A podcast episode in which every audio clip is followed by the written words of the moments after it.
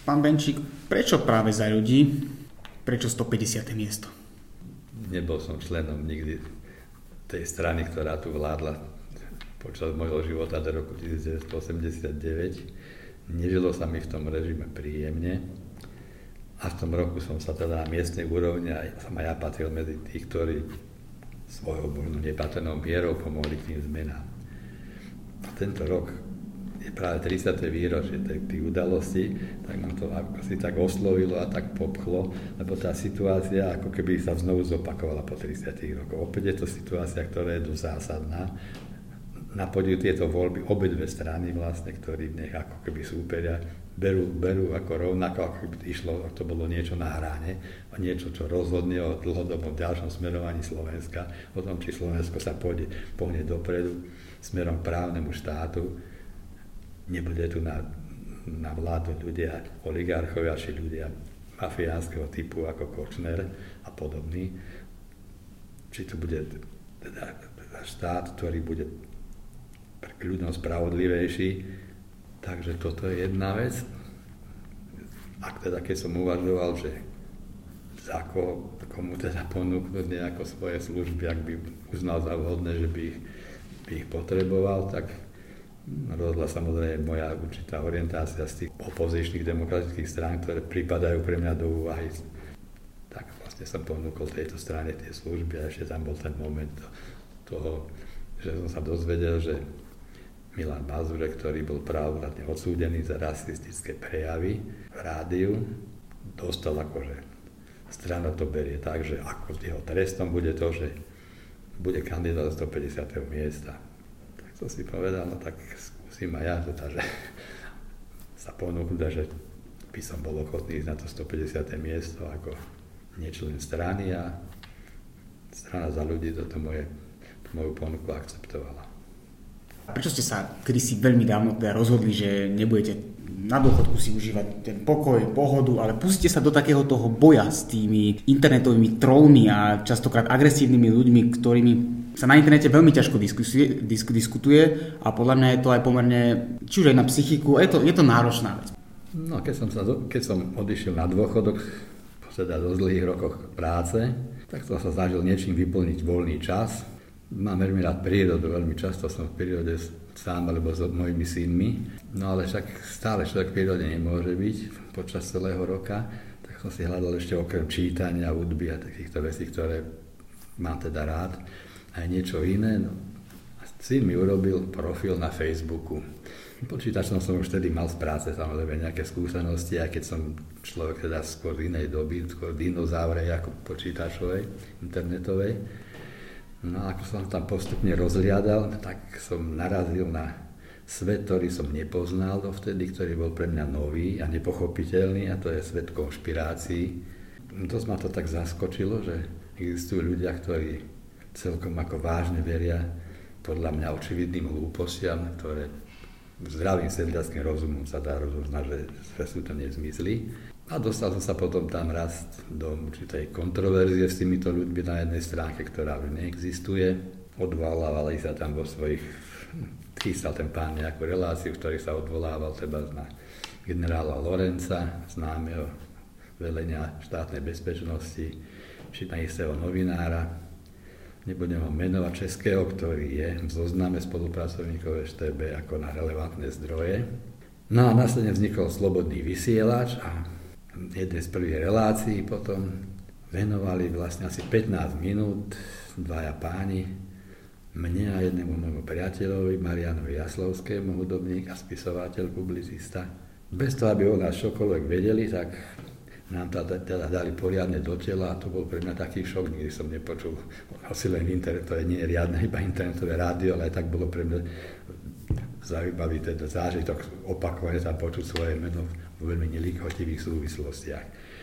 Tak som sa povedal som si, že sa pozriem na tento svet bližšie a tak som ich začal trochu teda monitorovať na tom Facebooku. Tak som sa tomu dostal. Teda primárne všetky tie informácie ste teda čerpali asi z Facebooku, predpokladám. Primárne áno, ale teraz už aj z iných otvorených zdrojov, pokiaľ potrebujem niečo uvieť v blogoch. A ešte musím na to, že po roku 2006, po jari 2016, keď sa extremistická strana dostala do parlamentu, čo bol pre mňa teda veľký šok, stále som to nepredpokladal, pretože ešte nejaký mesiac, dva pred voľbami sa pohybovali okolo 3% a oni už kandidovali v dvoch voľbách pred týmto termínom parlamentných, 2010 a 2012 a vždy skončili s riskom niečo nad 1%, ako plne marginálna stránička. Videl som v tom nebezpečie a začal som sa pozerať bližšie na členov, na, na členov a funkcionálne funkcionárov, aby som ukázal ľuďom, čo sú to za ľudia. A dnes mnohí novinári to evidentne oceňujú. Michal Kovačič teraz minule tam mal pána Kotlebu a čerpal vlastne z informácií, ktoré som ja uverejnil vo svojich blogoch a trochu mu to tam teda dal, akoby, aby sa k tomu vyjadril. Ja by som mm, vytiahol to, čo ste hovorili, že kedysi stranička 1%, 2%. Čo myslíte, prečo z ničoho nič zo strany, ktorá teda nemala nejaký výrazný vplyv na tú našu politickú scénu a vždycky sme ich videli ako ľudí v prilbách, ktorí chodia do osád a teda riešia primárne nejaký ten rómsky problém. A zrazu sa teda stalo po tých voľbách, že hľa, máme tu vyše 7-8% stranu bez nejakého takého popudu, že jednoducho, že nebola v spoločnosti nejaká taká situácia, ktorá by ich vystrelila, ale jednoducho náhodou z 1% strany sa stane tretia najsilnejšia politická strana na Slovensku. Čo, čo mohlo byť za týmto? Tak ako sa povie, chytili ten správny vietor do plachy, dá sa povedať. Zatiaľ, čo svojich počiatkoch boli silne antisemickí, s tým ale mali ten úspech akorát na tom úrovni, tej úrovni 1%, tak zbadali, že toto celkom nezaberá na Slovensku verejnosť, treba skúsiť niečo iné, tak sa obuli do Rómov hlavne, ako oni hovoria do cigánov. No a mimoriadne im pomohla utečenecká kríza, ktorá teda je reálny jav, vieme, že to, niečo takéto je. V tomto rok, keď sa do Európy teda priam valilo veľké množstvo utečencov, mnohých teda z islamských krajín. Vieme, že islamský terorizmus je realita. Nikomu sa samozrejme nepáči, keď niekde na ulici dobodajú ľudí, vystierajú ľudí na koncerte, v reštaurácii či v redakcii. Toto im veľmi nahralo do karát a potom im nahralo to, že oni neboli sami, kto ľudí strašili tý, týmito vecami. Ľudí strašili tedajší predseda vlády a predseda najsilnejšej strany, pán Fico. A bohužiaľ ľudí strašil aj predseda nemenovanej liberálnej strany, a ľudia to uverili a je prirodzené, že ľudia z niečoho neznámeho, pokiaľ sa to vykreslí v dostatočne čiernych farbách, pocitujú obavy z toho a pocitujú z toho strach. Tak tomu uverili, že sa tu na nás valia celé hordy, priam státisíce či milióny nebezpečných ľudí z inej kultúry, ľudí, ktorí nás tu budú zabíjať, podrezávať, budú znásilňovať naše ženy, ukradnú nám našu krajinu. Tak ľudia hľadali nejakú oporu, ale tu nevideli ani predsedovi najsilnejšej strany, ani v tom ďalšom pánovi, ktorý sa tom strašení podielal v tej dobe. Ale za to tú oporu zacítili v predsedovi tej extremistickej strany a toto ich vlastne mesiac, dva pred voľbami zrazu vykoplo z tých 3% na 8. Z rovnakých dôvodov sa do parlamentu dostala ešte ďalšia strana, ktorá bola vtedy úplne nová, len tým, že jej predseda zdieľal na Facebooku denne minimálne 10 naj, najhlúpejších hoaxov. Rozumiem, takže my sme sa podľa mňa, no ja si myslím tiež teda by sme sa zhodli, že primárnym popudom bola migračná kríza, avšak je rok 2019, tá hlavná vlna je za nami. Medzi tým Marian Kotleba, predseda bansko kraja, v súčasnosti teda je ľudová strana naša Slovensko je v parlamente. Dosiahli svoje maximum, myslíte si, že ešte je tam potenciál na nejaký náraz ďalších voličov, alebo už sme videli napríklad teraz eh, v debate televíznej, ako Sulík eh, doslova dal stopku Marianovi Kotlebovi tam v otázkach daní a o potravinách, alebo nepamätám si presne. Jednoducho, že kríza je za nami, tá hlavná téma ich oporná je preč. Mm, je tam ešte potenciál na nejaký rast, alebo takých tých 10% je maximum, ktoré tá ľudová strana môže dosiahnuť? Odborníci hovoria, že v každej kraje na svete je nejakých 15, možno 20% ľudí, ktorí inštinktívne inklinujú k extrému. A to už je jedno, či k extrému pravicovému alebo ľavicovému. Slovensko nie je samozrejme výnimkou, takže teoreticky tam potenciál samozrejme je. A čo im teda okrem tej utečeneckej krízy nahralo do karát? To sú pomery v tejto krajine, ktoré sa nepáčia nielen ich strane a ich, a ich početným voličom, ale v tom sa zhodneme s nimi aj my ostatní, ani nám sa nepáčia. Ani nám sa nepáčia, kam sa táto krajina dostala, veď to, čo sa nás valí z Kočnerovej trímy, z novín, z vysielania, to sú veci, ktoré v každého normálneho človeka musia zbudzovať znechutenie a odpor. a logicky musí slúžiť, túžiť po zmene. No a opäť, množstvo ľudí už nevidí teda nikoho, komu by uverili. Podarilo sa im teda nielen im, ale aj mnohým iným, ktorí šíria takúto tú tézu, že proste všetci, všetci, úplne všetci politici sú skorumpovaní, že to zlodeji, ktorým nemožno uveriť, ktorí by, ako hovoria, ukradli aj mŕtvemu topánky idealizujú si predsedu tej extremistickej strany, že on je jediný, teda kto akože nekradne a on tomu urobí ako koniec a prietež a vtedy bude už na Slovensku dobre a všetkého bude dostatok, lebo stačí zavrieť kohútiky, ktorými unikajú peniaze spoločné do vreciek oligárchov, stačí nejakých ľudí pozatvárať, nejakých možno povešať a nejakých z krajiny vyhnať a vtedy už bude tu na raj na zemi.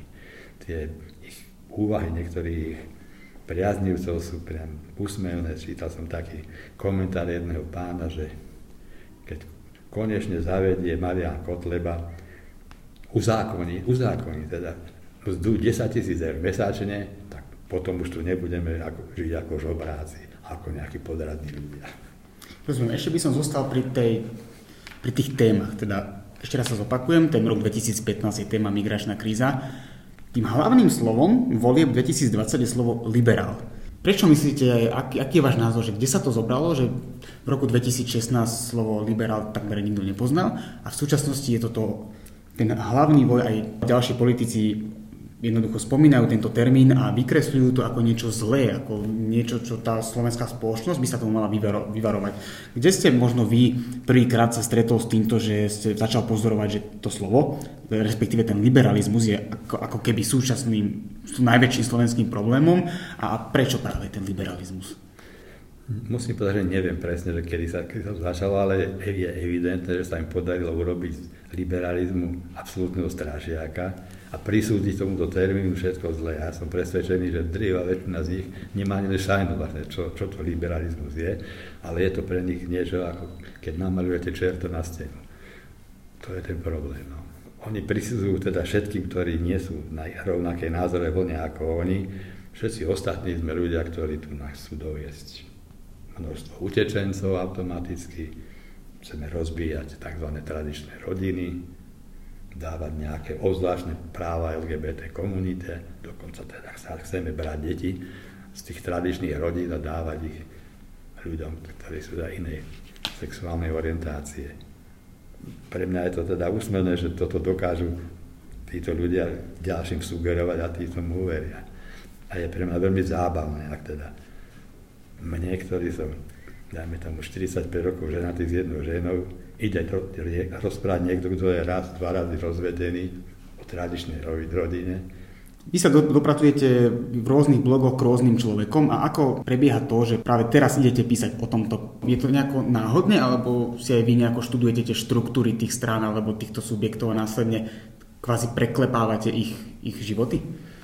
Samozrejme, človek kopy zhromažďuje údaje o, ľuďoch, na ktorých, na ktorých niekedy natrafí na internete, na ich nejaké extrémistické prejavy a je k dispozícii na ich stránke je, je uvedené zloženie ich funkcionárov, ktoré priebežne sa aj mení. Takisto sú vždy zoznamy ľudí, ktorí za nich kandidujú, tak v podstate snaž, prednostne by sa snažím písať do tých, ktorí sú v nejakej funkcii tých, ktorí za nich kandidujú, pretože stávajú už určitým spôsobom verejnými osobami v politickom živote. A sústredím sa samozrejme na tých, ktorí v niečom tam negatívnom zmysle vynikajú. A sú to veci prevažne ako sociálne siete, ale niekedy aj z iných otvorených zdrojov. V súčasnej dobe veľmi dôležitá téma sú to dezinformácie, teda primárne sa u nás na verejnosti poukazuje na dezinformácie z Ruska, a teda tvrdí sa, že tie novodobé vojny, kvázi konflikty už pre, neprebiehajú klasicky konvenčnými zbraňami, ale obrovskú silu majú teda informácie, médiá a sociálne siete. Koho považujete u nás na Slovensku za problém, respektíve toho najväčšieho šíriteľa dezinformácií? Máme tu tzv. množstvo tzv. alternatívnych médií, ktorých zrejme vzhľadom na úspešnosť na tomto mediálnom, nazvime to trhu, asi vedú tie tzv. hlavné správy, by som povedal. Sú tu dve internetové konšpiračné rádia, Slobodný vysielač a Infovojna. Je to mesačník, nemenovaný. No a potom sú rôzne weby, kde sa, kde sa šíria tieto, tieto záležitosti. Ja by som k tomu povedal, že včera som čítal, mm, niekde vo Francúzsku, neviem presne kde, došlo k situácii, že na židovskom cintoríne pokreslili hakové kríže, páchatelia. Jedna z reakcií e, na francúzskej strane bola, že Francúzsko by chcelo zaviesť nejakú inštitúciu alebo teda nejaký úrad na boj proti nenávisti. E, myslíte si, že mal by opodstatnenie aj u nás na Slovensku zaviesť e, úrad, ktorý by sa zaoberal tou nenávisťou na internete a, a týmito dezinformáciami, teda v jednom, v jednom celku a by vlastne nejakým spôsobom usmerňoval tú slovenskú spoločnosť a snažil sa vyvraciať rôzne blúdy, hoaxy, prípadne bojovať proti tým nenávisným prejavom na internete, ktorých je veľa a ktoré sú ťažko kontrolovateľné, pretože aj skladateľ Facebooku Mark Zuckerberg povedal, že jednoducho sa nedá všetko vyfiltrovať, všetko dostať pod kontrolu. Malo by niečo takéto vzniklo aj na Slovensku, aby sme kontrolovali nenávisť, respektíve dostali to aspoň pod nejakú kontrolu? Tak toto je vlastne, ktorý oni, ktorú oni zneužívajú, akúkoľvek taký pokus alebo návrh niečo také zaviesť, prirovnávajú s cenzúrou za komunizmu, za totalitného režimu, čo je samozrejme úplný nezmysel. Sloboda, každý, sloboda každého končí tam, kde začína narážať a obmedzovať slobodu, slobodu iných. A ak ja mám nejaké médium a v okate klamem a poškodzujem iných ľudí alebo poškodzujem spoločnosť, tak myslím si, že strácam právo na to odvolávať sa na, slo- na slobodu slova a slobodu šírenia informácií. My sme bohužiaľ veľmi pozadu za Čechám, Čechami, pretože v Čechách už je na vládnej úrovni inštitúcia, ktorá sa venuje týmto veciam, šíreniu rôznych tých hoaxov, narratívov, ktoré často nie sú len dielom nejakých ľudí, ktorí tu sú doma, či to robia z presvedčenia, alebo chcú na tom zarobiť, ale sú šírené zámerne aj z dvoch štátov v Čechách teda otvorene hovoria, že ide o Rusko a Čínu, ktoré šíria tieto veci. U Rusov je to veľmi jednoduché. Oni majú, ako sa Putin vyjadril, ktorý považuje rozpad Sovietskeho zväzu za najväčšiu katastrofu 20. storočia, ktorí by radi obnovili svoje bývalé impérium a dostali svoje bývalé satelity opäť pod kontrolu, čo teda za situácie, keď tieto bývalé satelity sú členmi Európskej únie, a členmi Severoatlantickej aliancie nie je do, dobre možné, tak tu šíria určité narratívy, určité dezinformácie o Európskej únii a o NATO a tak pomaly takto formujú verejnú mienku negatívne voči týmto organizáciám. Slovenská mládež sa v nedávnom prieskume vyjadrila, teda keď sa ich pýtali, koho by volili, tak s prehľadom vyhrali Kotlebovci. My sme, Slovensko, respektíve ministerstvo, reagovalo na tu, tento nárast e, populistov, respektíve ex, extrémistov tým, že sme chceli e, študentov posielať na exkurzie do bývalých koncentračných táborov. Myslíte si, že toto ten spôsob, ktorým by sme mali bojovať proti extrémizmu, pretože ja keď som sa rozprával s rôznymi mladými ľuďmi, e, kotlebovými mladými voličmi, tak častokrát ten hlas, ktorým hodia, je to práve z toho dôvodu, tá strana pre nich odlišuje sa od toho hlavného prúdu, pretože má oveľa útočnejšie heslá, jednoduché slogany, ktoré sa dobre počúvajú. A nemyslím si práve, že tí, ktorí volia Kotlebu, sú automaticky ľudia, ktorí popierajú holokaust. A kde sa berie tá podpora pre Kotlebu tých mladých? Tak začal by som tým, teda tou vlastnosťou mladých ľudí, ktorí v určitom období svojho života, od puberty, dajme tomu, asi puberty, dostávajú do určitého tej akoby kolízie so svetom svojich rodičov a tak predchádzajúcou generáciou chcú si ako si uplatniť svoje právo na iné videnie sveta. Myslia si, že tie predchádzajúce generácie a, a konkrétnych rodičia, že niečo vlastne dovabrali a je na nich, aby to zlepšili. A staršia generácia ich to vidí ako nebezpečie, často na tým narieka, ale tie také nariek, nariekania, lamentácie nad skazenosťou a hlúposťou a neviem čím mladé generácie už nájdeme na hlinených tabulkách písaných klinovým písmom, kde si v Sumeri, či na egyptských papieroch písaných hieroglyfmi, takisto v starom zákone. Veci, že teda ten, kam ten svet speje, že mládež, aká je mládež. No. A revolta ako mladých voči tomu svetu minulosti, ako vidíme v priebehu tisíc ročí ako konštantná, niekedy môže byť nebezpečná, keďže mladí ľudia majú teda naozaj tú tendenciu prikloniť sa k tým radikálnym, jednoduchým riešeniam, ktorých viac oslovuje. Ale bez tej akoby revolty tej ďalšej generácie voči tej minulosti by sa svet neposúval dopredu. Ako. Ide len teda o, to, že do, do akej miery tí mladí ľudia potom tieto veci v sebe spracujú. To sa tak hovorilo, čo ja viem, že ak, neviem, či do 20 do 30 nie si lavičia, tak nemáš srdce, ak si po 30 lavičia, tak nemáš rozum. No.